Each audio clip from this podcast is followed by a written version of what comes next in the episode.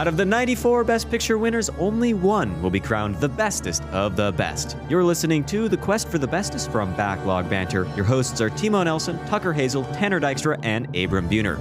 You can find more of our content on YouTube and Twitter at Backlog Banter. The episode gets started in just a second. Hey everybody, welcome back to the Quest for the Bestest. It's calendar year 2023, and we are here to talk about Amadeus. My name is Timo, of course, joined by Tucker, Tanner, and Abram. And uh, as your conductor for this episode of the Quest for the Bestest, I'm so pleased to be back in 2023. We're we are keeping on, keeping on. But uh, as you as you uh, we got we're gonna talk about this movie. Don't worry. But today, more than most days, we have housekeeping to do. So I'm going to do our normal quest housekeeping and then I'll hand it over to Tucker for a little additional quest housekeeping. A big announcement. A big announcement from Tucker Time. right after I tell you announcement. right after I tell you that last episode way back last year. It, oh my god, I haven't done a quest episode in a year. Not really. But That's not um, the saying. we talked about In the Heat of the Night, which we decided was so good that it deserved a spot at number 10 on our list. We gave In the Heat of the Night a 9.2 average score. Very high, very well deserved. Sidney Poitier, man, we really like that film. So if you liked it, or you'd never heard of it, or you hated it, I would recommend you go check out that review. Um, it's it's one for the history books. Now, Yes. uh, well, our normal quest housekeeping dictates that I must hand it off to Abram for our featured comment. We've had quite a long time to build up to uh, some sort of comment from somebody somewhere. Abram, did you find something? If we have just one comment, Timo, and it comes from one of our many sons, Dan's. Yeah. Um, Can ca- we can always following. count on Dan's. Can always Mm. count on Dan. He says, "Great movie, and you all had great points that you covered. I was 11 when this came out, and we were not allowed to see movies like this. We went to Disney, Doris Day, Don Knotts movies. I didn't see this until I was an adult. I loved it for all the reasons he spoke of. I think it's the biggest. Co- I think its biggest competition that year was The Graduate, but this was better. Of course, That's the, tough. accom- the the Academy nominated Doctor Dolittle as well. If you want to see how bad the nominations get, just watch that. I put in the, in the heat of the night toward the top of the list. It just showed at the theaters about a month ago. We went and enjoyed it immensely. Yeah. Neat. Yeah. Yeah. Thank you, Dan. Yeah. Thank you, Dan's. All right, Tucker. You are the adjudicator of this announcement. Speak forth and let the people know. Yeah, this is time for a very special announcement because the biggest change in the history of not only Quest but our entire YouTube careers is coming up. We are deciding to split our channel into twain. Uh, we are putting the movie content on a brand new channel entitled Backlot Banter, which you've seen floating around as the name of a show or two. It always it's it's, it's flip flopping around like what what does this actually mean? Um, Mhm. but what the channel as you know it now is going to move to just being our video game content, the discussions that Abram and I do, our reviews, our backlog banter official series, and all the movie stuff. That means Quest. That means our weekly movie reviews. That means our monthly backlog banter series. That means anything we do for Oscars discussion or award season discussion. That all is getting kicked over to a new channel. So if you want to keep up with all this nonsense, go subscribe to that channel. That link will be in the description. Once that channel is up, it won't be up as the time of uploading, but it'll be up for the rest of history. So, you know, most of time it'll be available Yes. in the description. If you're if way, you're watching this at some point in history, that's a great time to go look. Back lot banter. That's B A C K L O T B A N T E R. They sound similar, so I feel like I gotta sound it out. And uh, Yeah. and links will be all over everywhere on the on the rate on our BLB channel as it stands now. So hopefully, if you open the YouTube app in between the time that this video releases and when uh, the next Quest video releases, you should be notified and uh, able to head on over there. And uh, of course, help us out by subscribing and throwing a comment down below where uh, where you think we need to uh, hear how we're wrong. That really helps the algorithm. Uh, yes, mhm. absolutely. And, and keep in mind, it's not changing our audio feeds. Honestly, I don't know if our audio feed is called Backlog Banter. I have no clue. But Yeah, we'll wherever you listen, yeah, wherever you listen to the podcast right now, it's not moving. Yep. No. Um, and also keep in mind, you go to a new channel, you'll find a playlist of all the old Quest videos. So it's gonna be real Yeah. simple. It's gonna be straightforward. Hey. also, if you just look up Quest and then the movie title, you're gonna find it. So it's really gonna be no different. But also know who's reviewing Amadeus. You know what I mean? People are gonna find these movies. They're gonna find Sure. Quest. You're gonna find. You're gonna be fine. Trust Mhm. me. You're gonna be fine. We'll get to this together. But, but but but I think it was also worth pointing out that uh, the first quest videos that will be going up there will not be particularly this series. We'll be talking about the uh, the new Best Picture nominees for the 2023 Oscars. That yeah. is Uh, right. Yes. Yeah. And we'll be kicking it off with the potential, presumed, whatever you want to call it, winner, everything everywhere all at once. So if you haven't caught that that that that uh that big hit of 2022, make sure to watch that before we kick off our best picture nominees discussions. Yeah. So Quest for the Bestest continues on as normal. We gotta finish this thing. We are so close. We get another. I'm so happy to hit the uh, the nominees again this year. It's uh, it's our third year doing it, and um, man, we got a good slate. I'm looking forward to the, all Almost that. ready to drink. Almost. Almost. Comparatively. Uh-huh. all right. Enough messing around. Amadeus. Does it get uh one yawn from you? Two yawns? Our emperor. Emperor. I don't know. Who's our emperor today? Who would we look to to see if this movie was good or not? I don't I'll know. What did Abram. you Let's think? go with Abram, Abram. What did you think of this Abram. movie? They didn't pick me. Wow. I think I think Amadeus is awesome. Yeah. Uh, yeah, I love this movie. I, I think uh, I I think that while watching it, there were individual moments when I thought, "Man, I don't like this."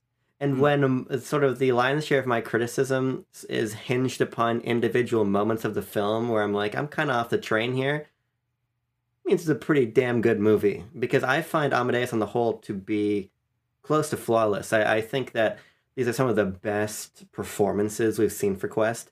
I think that the editing is particularly remarkable. The use of sound, I'm sure we'll Yeah. turn over to Timo for that, and mm-hmm. just the the ability of the film not only to make classical music cool, but the ability to make a three hour long film about classical composers compelling. Mhm. And I would go as far as to say enthralling as your buzzword of the day uh, I think is incredibly impressive. So I loved Amadeus.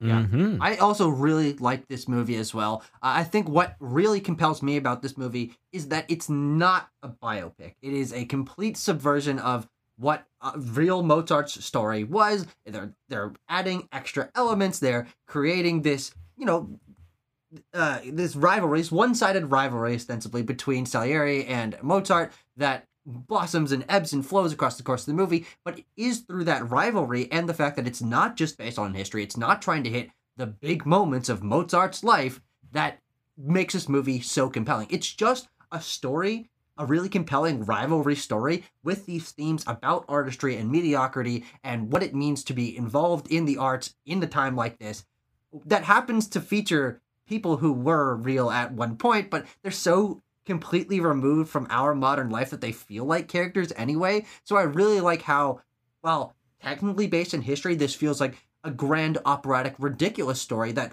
also shines a light on how ridiculous some of these people were. The, the high class was. It's got these really interesting subversion of, of themes and of class in this movie that I found really, really compelling. Uh, yeah. I mean, I'm not going to dissent from any of this. I found uh, Amadeus. Amadeus was probably the one uh, of the remaining films that I haven't seen, the one that I was anticipating the most to watch because I only hear good things, and all those good things are very well warranted. Amadeus is a pretty incredible film, uh, all around, I would say, and I think it really comes down to the writing and performances for me.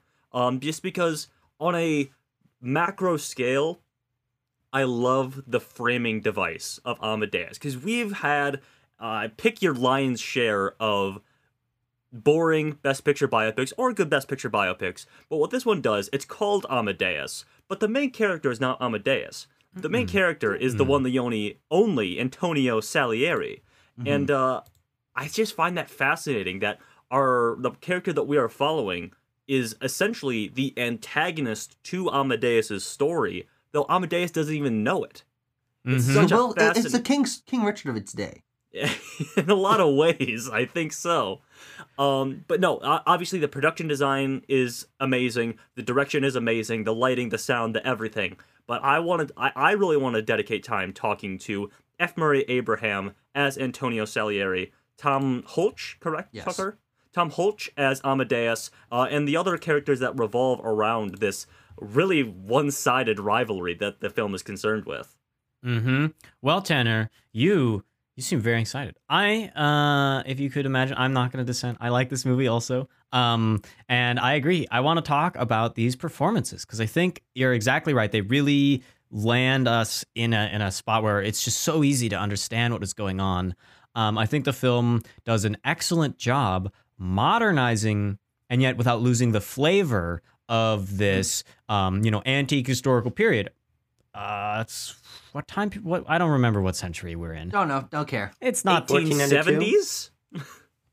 who knows? But Who's they, they, they kind of speak like they speak in a way that I can understand, and they act sort of in ways that I can I can gather, and so I find myself being very interested in this film the whole way through. I really care about what's going on, and towards the end of the film, I think that I think this rivalry narrative is taken in such interesting ways. I think that in in unexpected ways where the rivalry is like unfulfilled. It's an unfulfilled rivalry to uh to spoil the 45 year old movie, but I um I, I I really enjoyed it, and I think Abram, you're also right that there is really interesting stuff going on, framing wise, editing wise.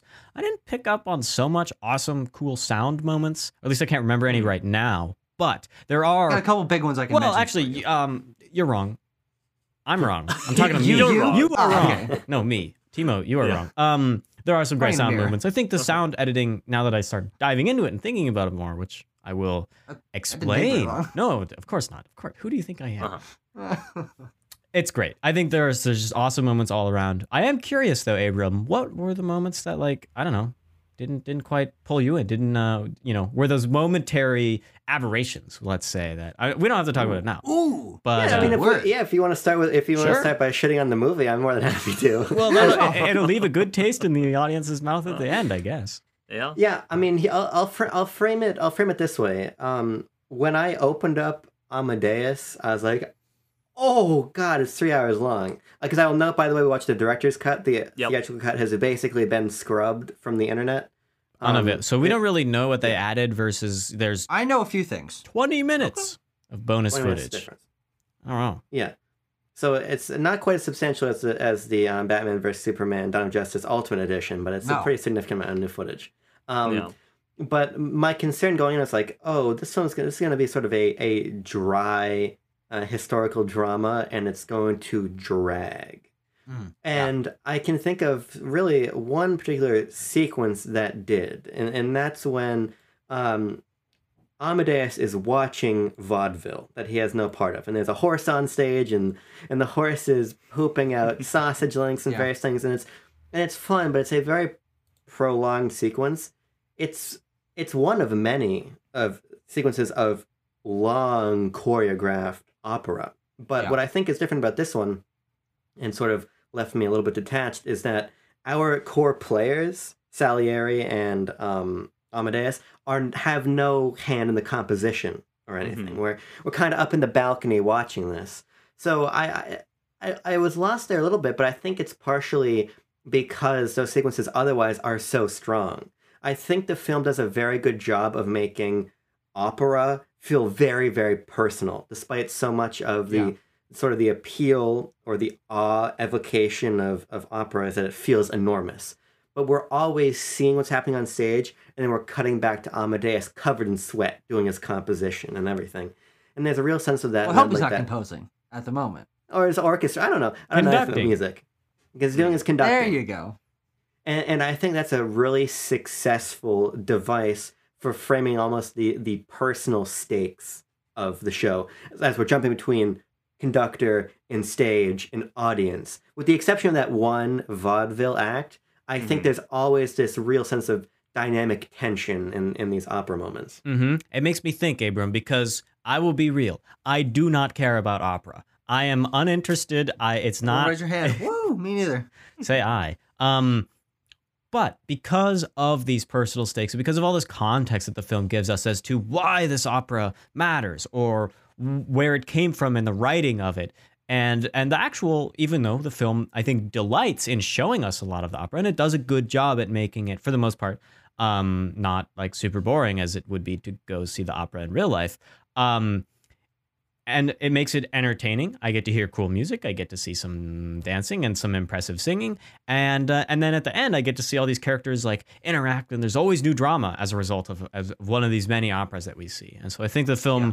very much succeeds in making a, a a medium that is difficult for modern audiences to get very much into, very like filmic centered. It like works because it's in a movie and it uses the moviness of the uh of its story, of the way we tell this narrative of Amadeus to its advantage in using other mediums to like prop up all of our messages and our, our really I think our character building all happens is this movie it's a character study. I mean, the the plot is not like so many things don't not so many things just happen, but so much Yeah. happens in terms of what these characters think and how they look at each other. So that is very a very enjoyable thing for me to watch.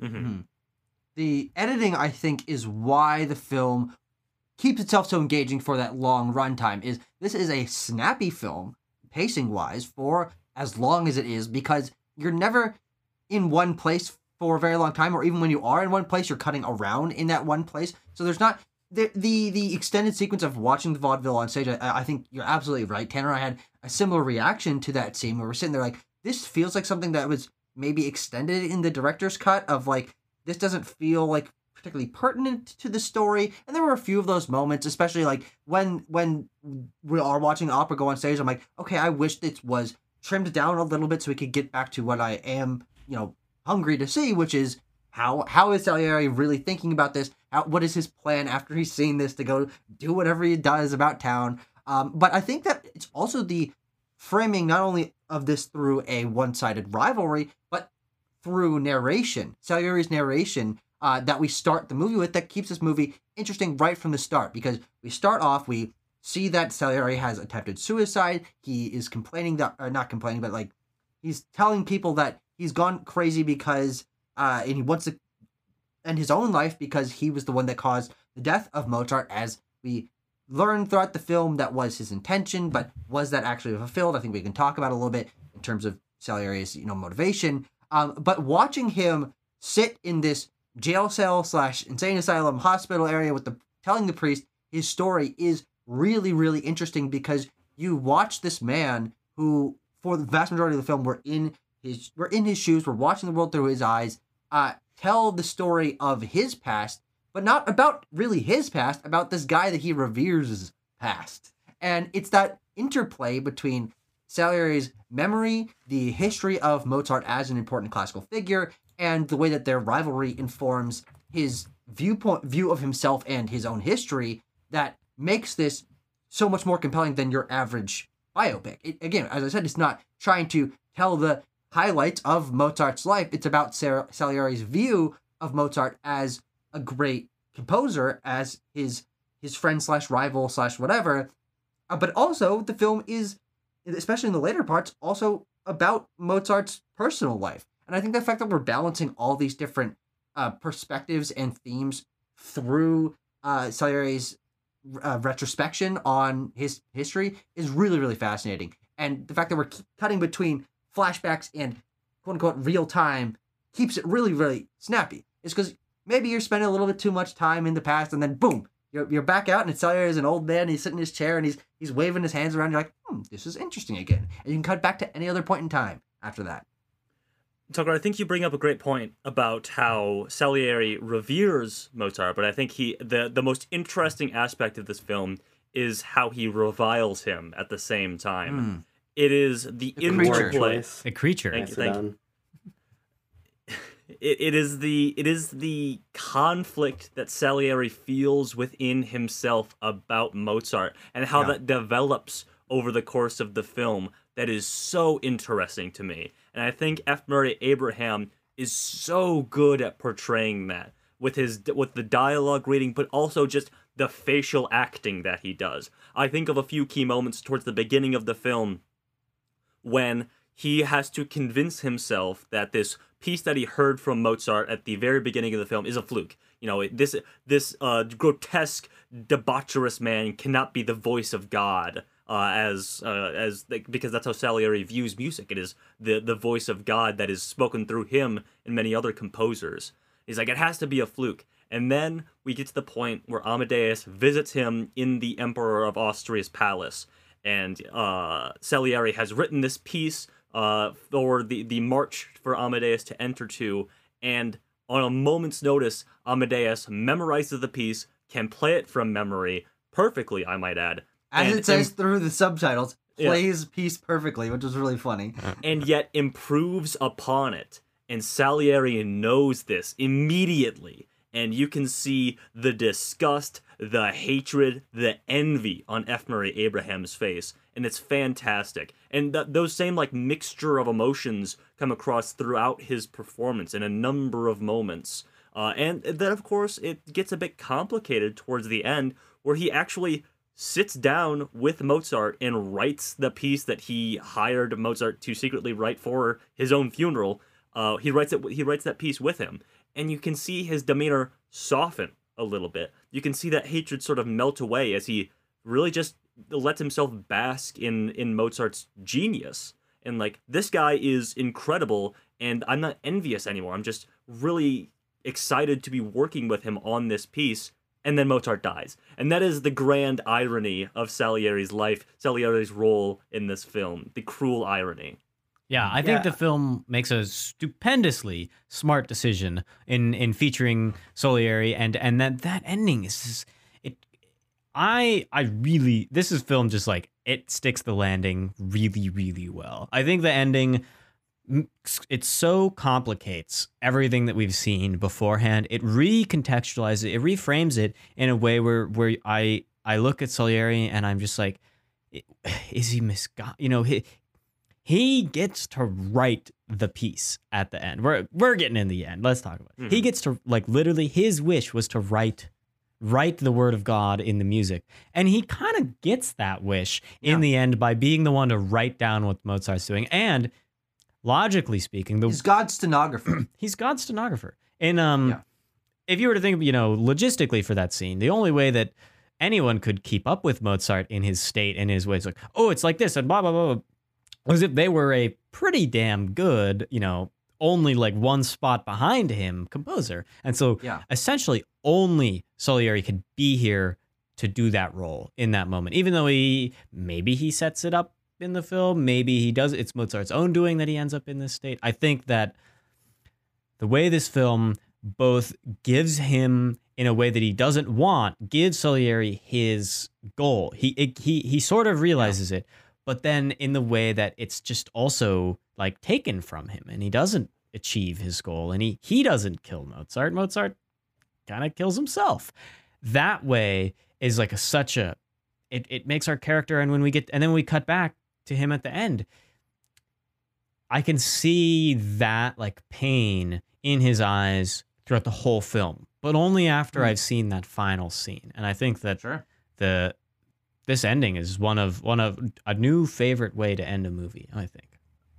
Yeah. Quick bit of trivia about that final scene when uh, Amadeus is dictating the score in his head to Salieri, just because we, we brought that up. Um, uh, Tom Holtz was actually skipping lines of dialogue that they had rehearsed to really get that uh, that confusion, that hurriedness out of F. Murray Abraham. He's like he's skipping lines that they rehearsed, so he F. Murray Abraham is like struggling to keep up with him in real as actors. So that's really cool. And actually, another piece of trivia about that same moment is that in that scene, in order to keep the the beat and the uh, the tune of the song they're composing, they had earpieces in, uh, and there were moments where the earpiece wouldn't work, and that would create pauses and even more confusion. And so Mm. it's like the the uh the na- the improvised nature of that scene it comes from like a confluence of different factors, which is really fascinating. And also, uh, I just want to uh, po- point this out that I think that that is one of the best uses of sound design in this film is when Mozart is telling uh, Salieri which instruments do what and on what beat, and you, you slowly hear the different instruments build in and match what uh, Tom Hulch is saying and singing to Salieri, and they, they build out and they build in, and then like it builds to the actual song playing, and that's like a really interesting moment of sound design, sound mixing that that uses the the acting and the kinetic kineticism of that scene, but like with the actual powerful music that Mozart wrote, whatever, 700, 800 years ago, something like that. Yeah, Tucker, you, you, like you stole my point in part because I, I think that um, to the point about editing, be it visual or, or sound editing, the film is both incredibly stylish and sort of overt, but it also has these sort of continual editing editing ideas, as you're saying, Tucker, about sort of this superimposition of music into thought and then Yeah. music into this like almost pseudo diegetic space in the world where you know it does does Mozart hear this out loud? Is he is he hearing this music? Is this for the benefit of the audience? I think that that sort of psychological line blurs a little bit by that choice which is really effective.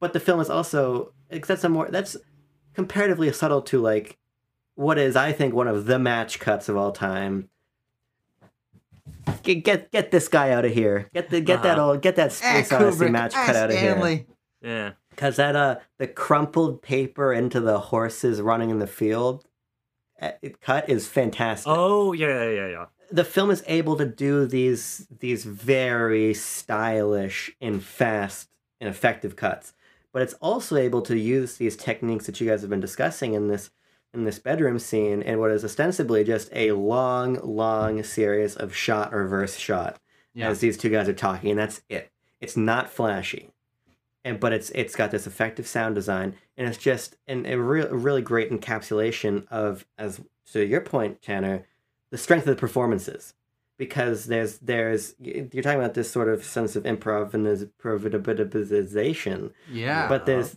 there's this much like we have strong- here on Backlog Banter. yes. We're a little good at it too.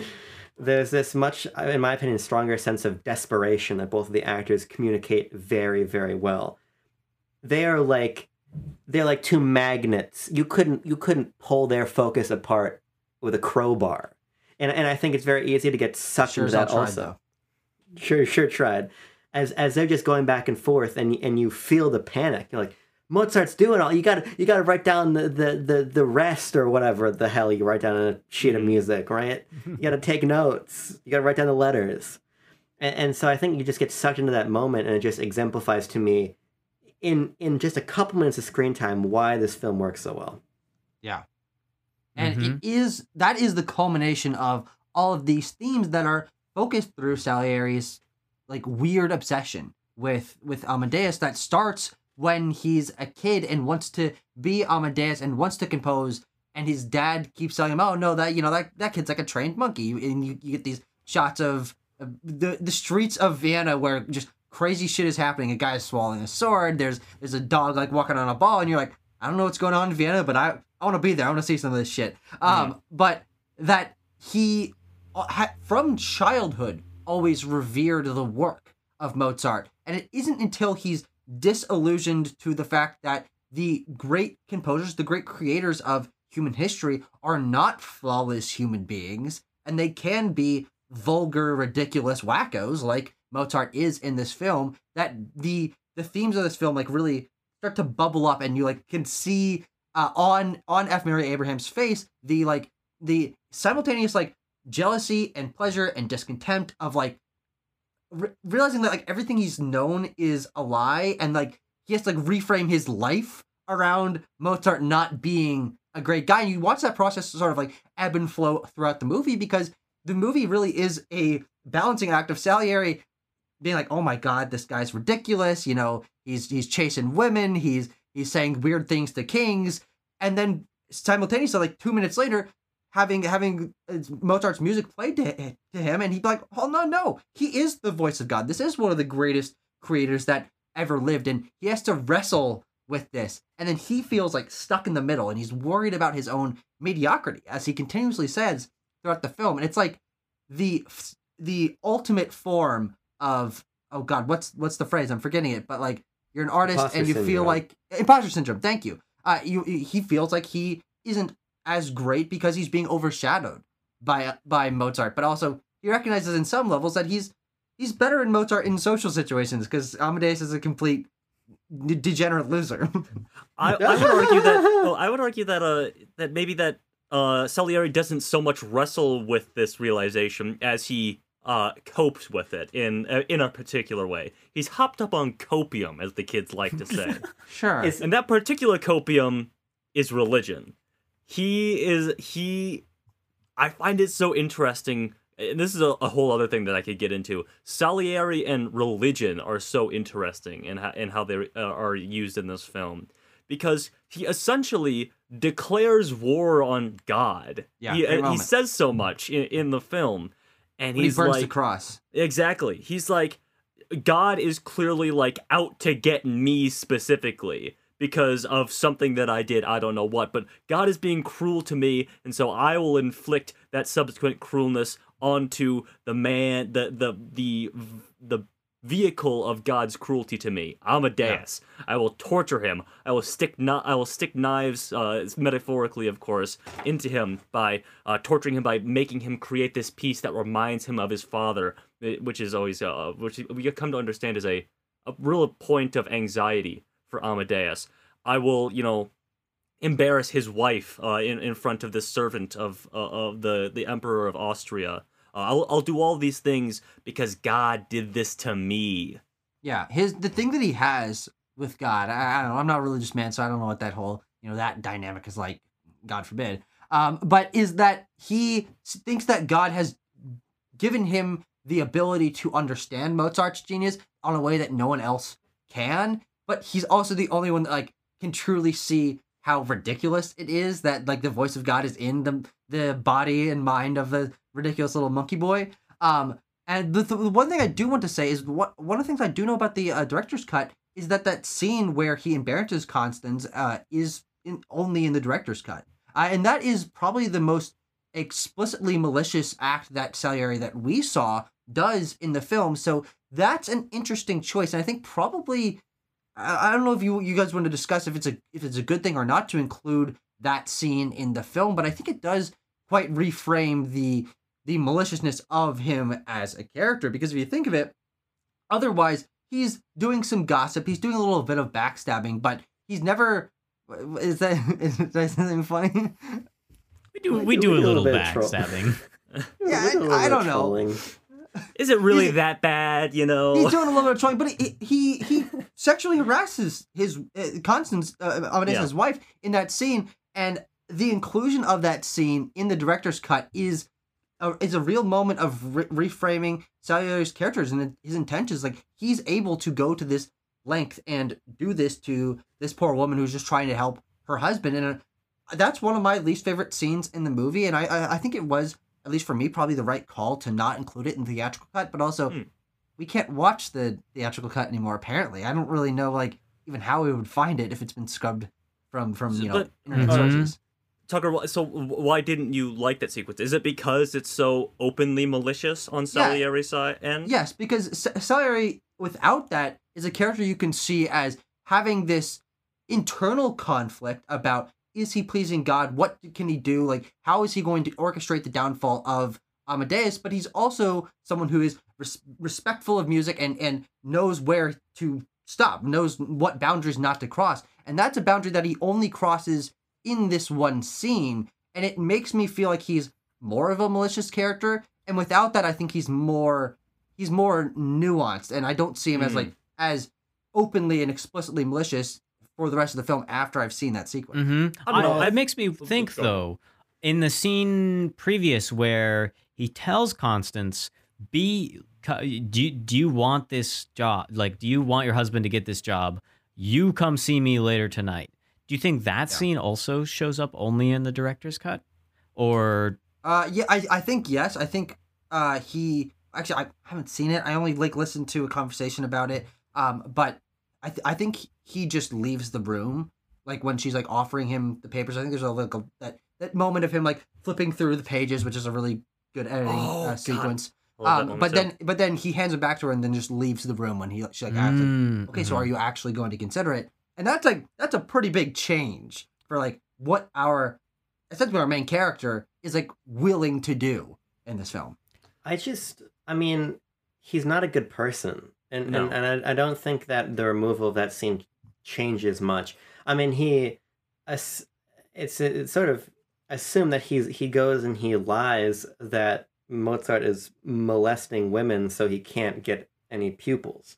I mean, he is very openly malicious, and it's sort of well, the the entire film is about that. I don't think that that scene does anything for me other than reinforce what I feel is sort of at the heart of the movie, which is larger than religion, which is sort of like a a, a, a sort of a, a lack of of understanding of your place in the world when it changes around you. Sure. And I, I think that the film uses religion and art as sort of a lens into that. Because ultimately we, we have that moment when it becomes um, you know, it, it shows up a couple times when when he's talking about doing La Figaro, but also when he's doing the first opera, and they're trying to figure out what language should it be in. Mhm. Mm-hmm. And this notion that um, Salieri and, and his sort of inner circle are maybe not the most talented composers and Yeah. l- l- you know social voices and, and, and ruling body they're, they're not the best but they are the ruling class and they're trying to hold on to their understanding of, of culture in the world and you almost in my opinion you see salieri try to reconcile this with god he's like you're showing me this guy who's subverting my belief in art and music he's almost using that as a, as a way to deflect from the fact that really what he's seeing is a world that doesn't look like the one he understands. It's Mhm. a world that's being dominated by this young man who's vulgar and crass and wants to make music in in in German and he doesn't care about Italian and he doesn't he doesn't understand what the king is he doesn't understand what the king is saying. He thinks there should be ballet and all of this stuff. I God don't forbid, you know. I, I think God what's forbid. interesting about Salieri is that I don't necessarily view him as purely evil as so much as unable to intuit the world around him anymore. And he ascribes this, the issues to God and to Constance and to music and to Mozart. But it's really his own uh, his own ability to reconcile where he sits in a changing world that causes him to do all of that. And I think the fact that he harasses, sexually harasses Constance, but then leaves, to me, that didn't feel premeditated. It felt like everything he's doing, he doesn't know what he's going to do five seconds from now. Mm-hmm. He's just making decisions because he doesn't have any understanding of the world anymore. And I think that's what makes his character compelling to me. That's Yeah, how I, think how that- I read. Sorry, go ahead, Timo. That's how I read that whole scene. Also, was that it was just like a, it's a snap decision that then you know, and he because he's vowed celibacy earlier in the film, then immediately the implication is clear what he wants Constance to come and do that night, but that becomes an additional point of character drama wherein he, you know his desire to screw over Mozart is so large that it leads him to do something that is against his vow to God and Yeah. and he comes to realize that in that moment when when Constance takes her clothes off and is like oh like that is the line i'm not crossing he has a line and it's and we find it in that scene and he won't he will traumatize her and he will intimidate her but he will not put a finger on her because that's breaking his vow to god that's at least how i read that scene and I think that points to Salieri's narcissism. I think he's. I, I think that's something that's a, a strong element of his character, uh, and how it plays with his religion. Because he is a narcissist who views himself as a lowly servant of God, but it's all self-imposed. He says, "Oh, I'll be chaste. You know, I'll be a, I'll be a servant. You know, I'll be so uh, philanthropic uh, and all these things." We never see him do any philanthropic acts, of course. Um, but, but as a Oh, well, we do to, see. He says, "I oh, I even I gave lessons, and many of them for free." And it's like, oh, the, all these women come over and get lessons from him, and I'm like, yeah, those are the free lessons. Yeah. but he, he, it's all self-imposed in a way that he's like, this is my bargain with God, so I can be the greatest musician, and he views himself as that. It's it does it doesn't really matter whether or not he is until he meets Amadeus and what a person that he views as better than him from the from the word go essentially. Um, and I think that's interesting, and I think he's a, a sociopath in that uh, it doesn't really matter who he hurts as long as so long as he hurts Amadeus.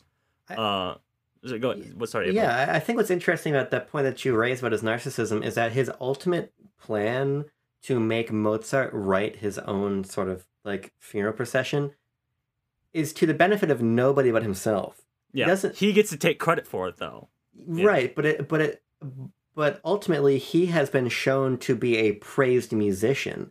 His his like his praise or status is never in jeopardy. He is always considered by Mozart to be a superior. He is always looked to for advice.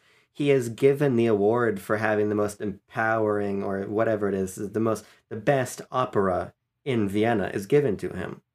He got, he got the first Emmy.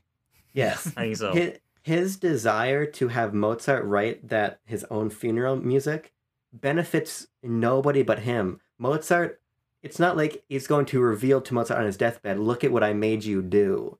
It's not even that. It's an entirely internal conflict he's having, hmm wherein nobody knows that he succeeds or loses except for himself. And I think that's what makes the character of the priest, who is part of this frame narrative, so interesting.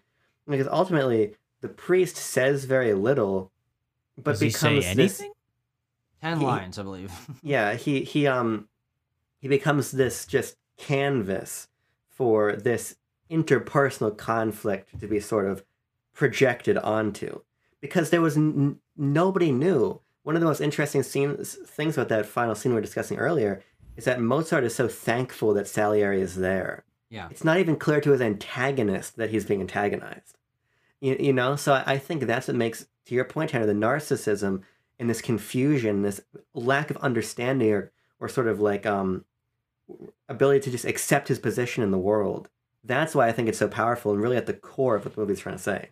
Yeah, and he is. I think he's also uh, obsessed with what Mozart thinks about him at a certain to a certain extent. Oh, because very when he's at the in that masquerade party and Amadeus is he's like flexing his knowledge in music and his ability. He's like, uh, "Give me someone to play. I'll play anybody." Uh, he, and he says, "Oh, this person's boring. This person's boring." And Salieri's behind his mask says, "Play Salieri."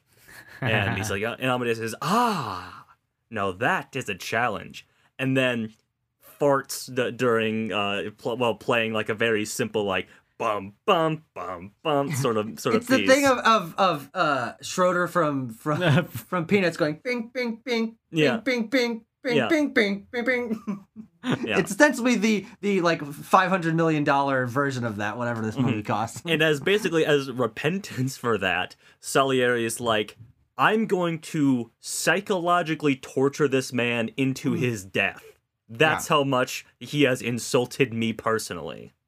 yeah. Yeah, and I- I think that I want to quickly go over the wins and noms here for this Okay. movie because uh, this movie is one of the most successful movies in Oscars history because it was nominated for 11 awards and won eight of them, which is on both levels like incredibly, incredibly high. So for the ones that it was uh, that it was nominated for that it didn't win, it includes uh, cinematography and film editing.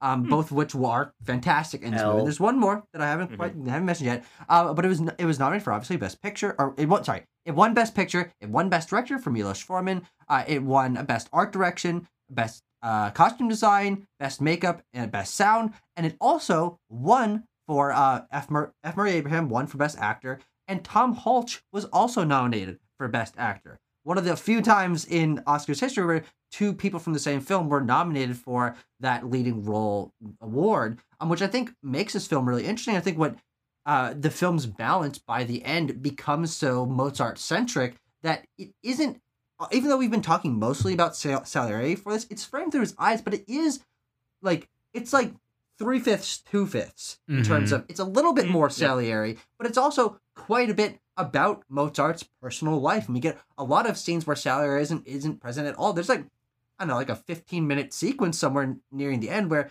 we don't even see Salieri because we're just uh, worried about uh, Mozart's life at home and the dynamic with his father and his wife and the fact that they're having a child and needing to make money because he's completely broke and he's teetering on the edge. The fact that we get two completely well-rounded characters and the time split between them feels fulfilling, um, but also also fulfills the weird subversion of oh, this is actually not a Mozart story because it leans a little bit more Salieri than it does Mozart is really fascinating. But it also gives Tom Hulce, who I think, for me at least, is the standout performance of this film, a lot of time to to delve into this character. Because frankly, when we were starting this film, and I knew it wasn't about Mozart specifically, and there was this weird framing thing.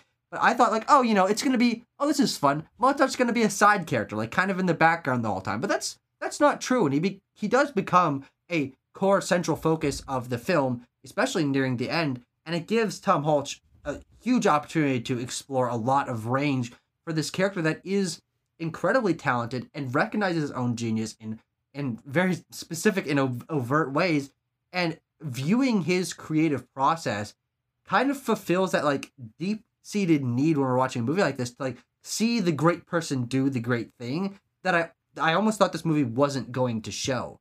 Uh, and it, it, so it's really fun to watch Salieri for that first, you know, a little over half of the film, be like, oh, Mozart's great, but also he's a he's a dumb monkey guy. And then by the end, you get to see Mozart be a dumb monkey guy, but also be the genius that we know that he is. Yeah. Um, I think that comes across in a couple ways, and you're right. I, I did want to talk more about Tom Hulce as Amade- Wolfgang Amadeus Mozart.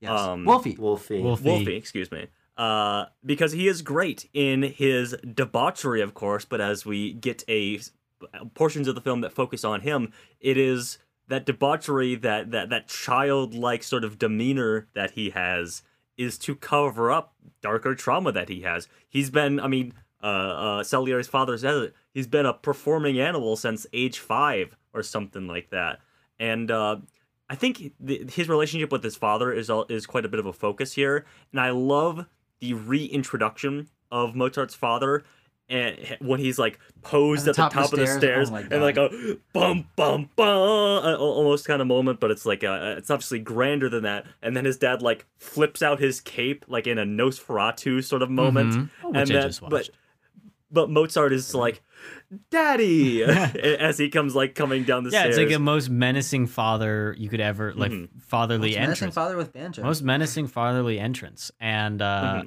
and yet he and yet the way he reacts is like so opposite to what I thought was going to happen in that yeah. scene.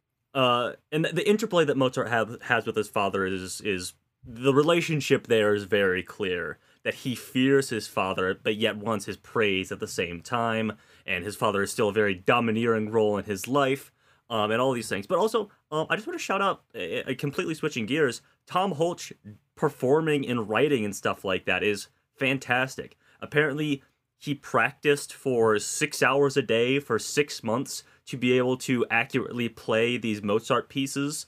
Um, and as apparently music experts have pointed out in this film, none of us are any of that are music experts in those ways. Um, what you see is what you hear in this. When they are playing those notes on the piano, that is what you are hearing. They're not they're not futzing around with that. Which is cool. Hmm. Thanks for the dedication. Mm-hmm. Yeah, absolutely. Yeah, because I was trying to notice because there's moments where you'll just see hands yeah. Then the camera the camera will pan back up. It won't cut back to a face. So I was like, oh, is he is he doing that? And I think that's quite impressive because the film I think situates him in a very interesting way because he begins as something to be looked at. Literally, mm-hmm. he's introduced to this sequence of voyeurism as we're hiding behind like the the the the, the, the sweet tarts or whatever, mm-hmm. all those yeah. little puff pastries we got here in this room, and, he, and Mozart's literally just something to look at and laugh at. That's what he is. Mm-hmm. And, and then we sort of we come to sit with him more, and we begin to realize that he is, as you're saying, Tanner, incredibly tormented. I mean, he's got a he's got like a 25 foot Super Mario 64 style painting of his of his father uh-huh. in black on the wall behind him, right? And and I think it's it's it's then compelling watching that arc of him going from this just kind of goofy and endearing kid to this man who is deeply, deeply addicted to alcohol and addicted to his work and unable to find anything in his life of meaning beyond that.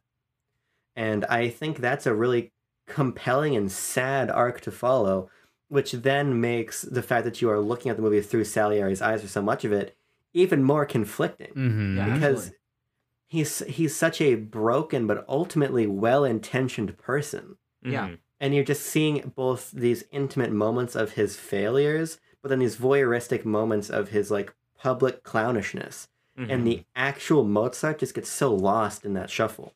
Yeah, I think that the reason why Mozart be- ends up at the end being a, a compelling but like a character that we resonate with above like oh he's just ridiculous and a genius is that there is that well intentioned nature to him. He's not doing any of the ridiculous things that he's doing with ill intent. He he does he's not out to hurt anyone. He has this this genuine care for music, and I really love the moments where he recognizes his own how imbalanced his own persona is in the world of uh he he says he said something like uh I might be the most ridiculous guy you've ever seen, but I assure you my music is not you know terribly paraphrased. I couldn't I couldn't write this movie with a with a twenty foot pole. It'd be very hard to write with the True, I on the end of agree. that. Yeah. Um, but is that we end up learning that he is doing all this with like genuine intent and that he's not malicious and that makes him some so a person that we can empathize with even if we're looking at him in both the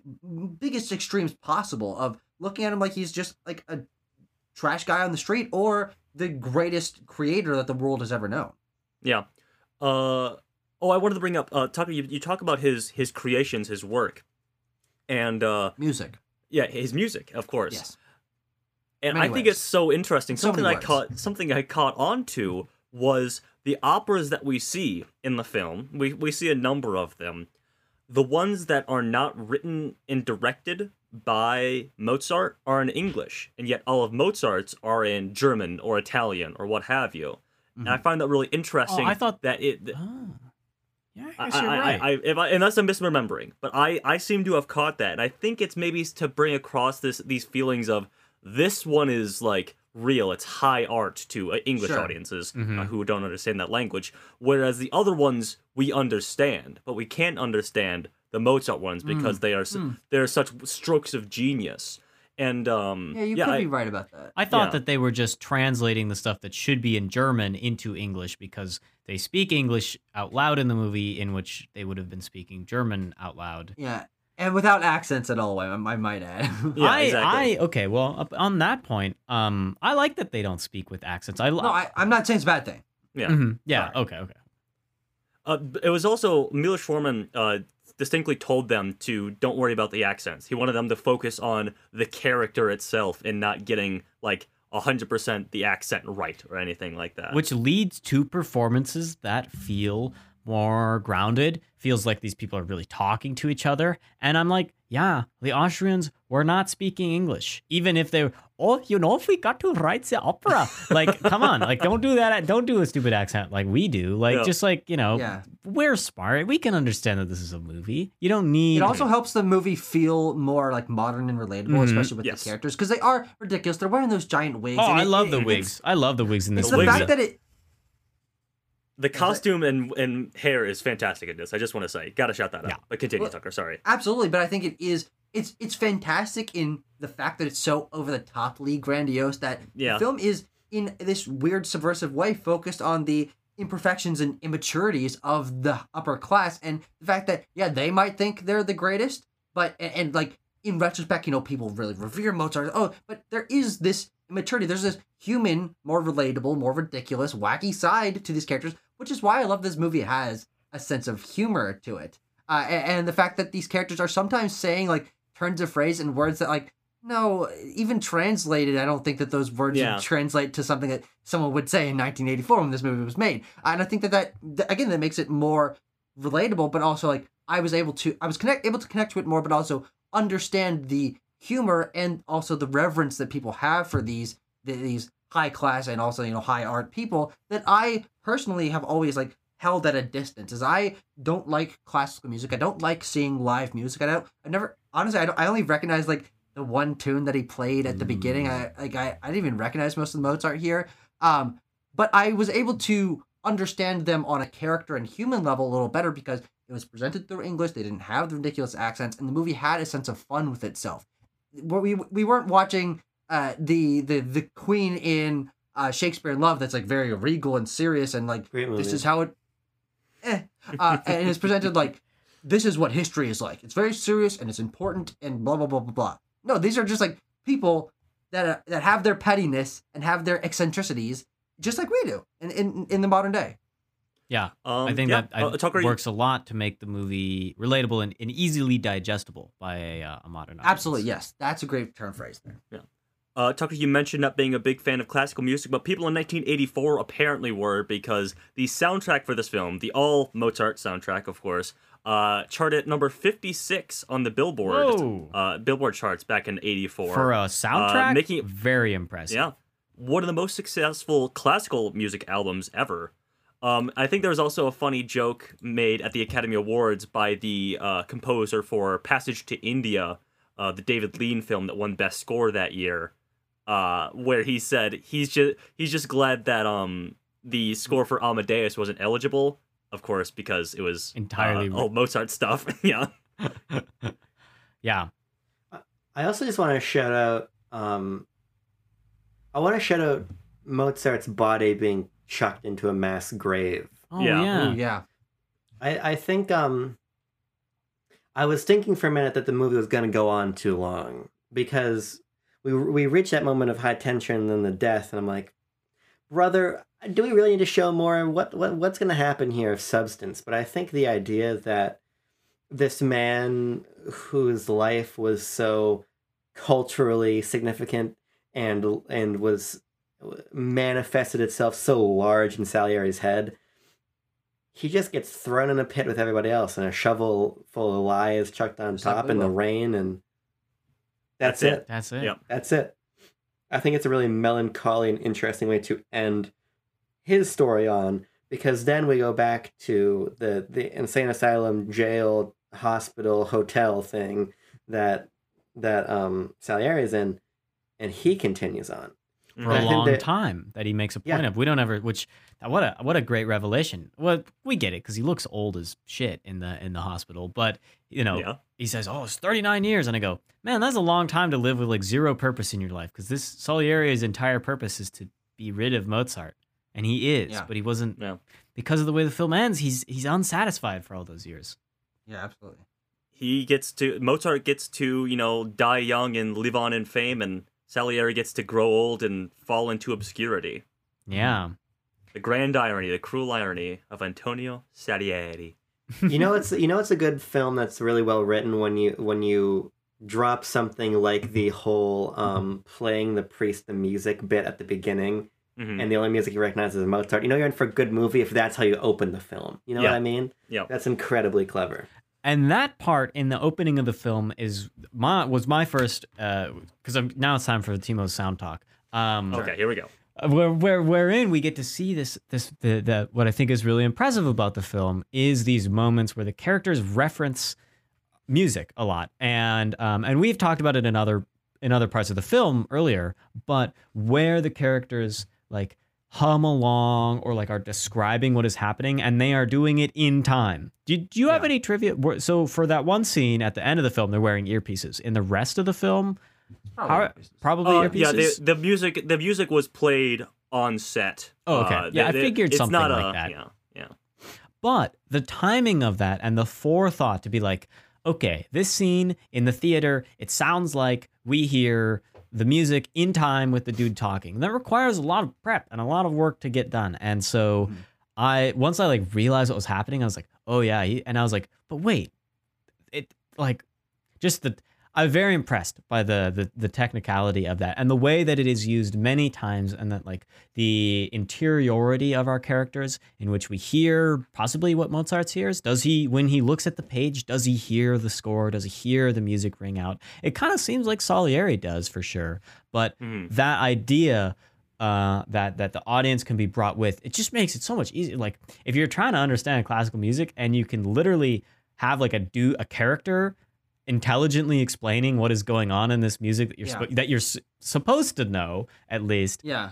it makes it so it's such a it's a nice thing to do to the viewer which it doesn't assume that they know about the subject that not everyone does but in an artistic and thematic and story cohesive way like kind of just helps you out gives you a leg up in understanding and the way that it's used throughout the film in a number of times um, is is very well done and the that editing man must have taken freaking forever to get that to sound right hmm Fellas, Timo. should we Speaking of score, yeah, should we release our ingenious, masterful uh, scores that will be remembered for the rest of time? Or who who among us's score will be uh, will fade into obscurity and be forgotten? wow Among Us. Among thank you.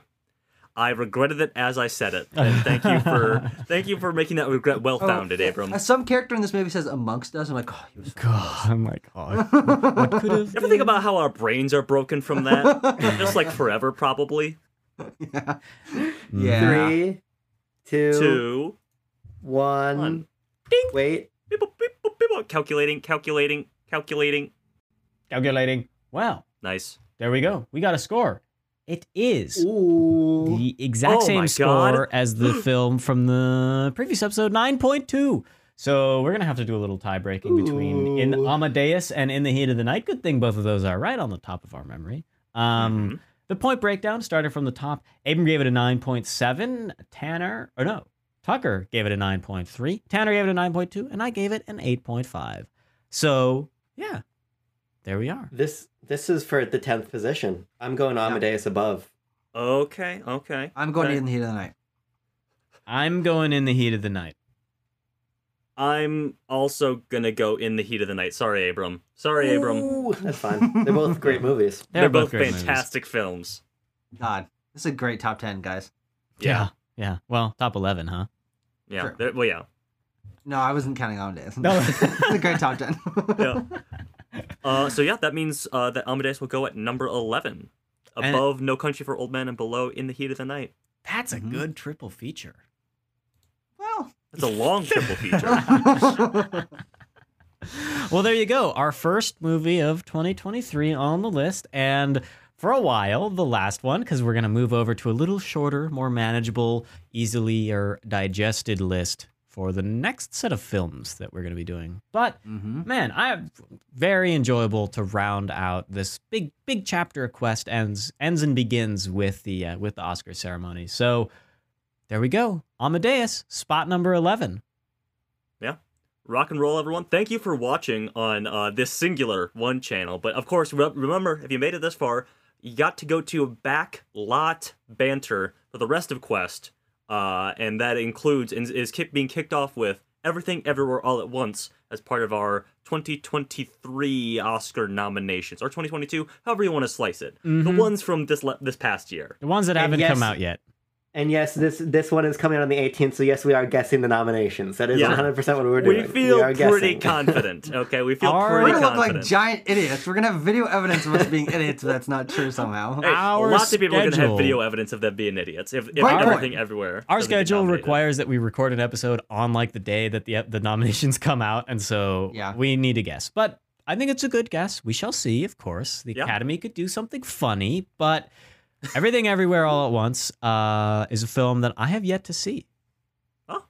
I didn't catch it when it came out in theaters almost a year ago, um, and then just kind of I don't know. Seen Didn't it three it. times. There's a I'm 4K copy in my mailbox right now, which I'm going to go grab as soon as we hit stop recording. It's still I stole there? it actually. Oh. no! I opened it too. Want I'm to see me do it again? okay. Thanks for watching, everybody.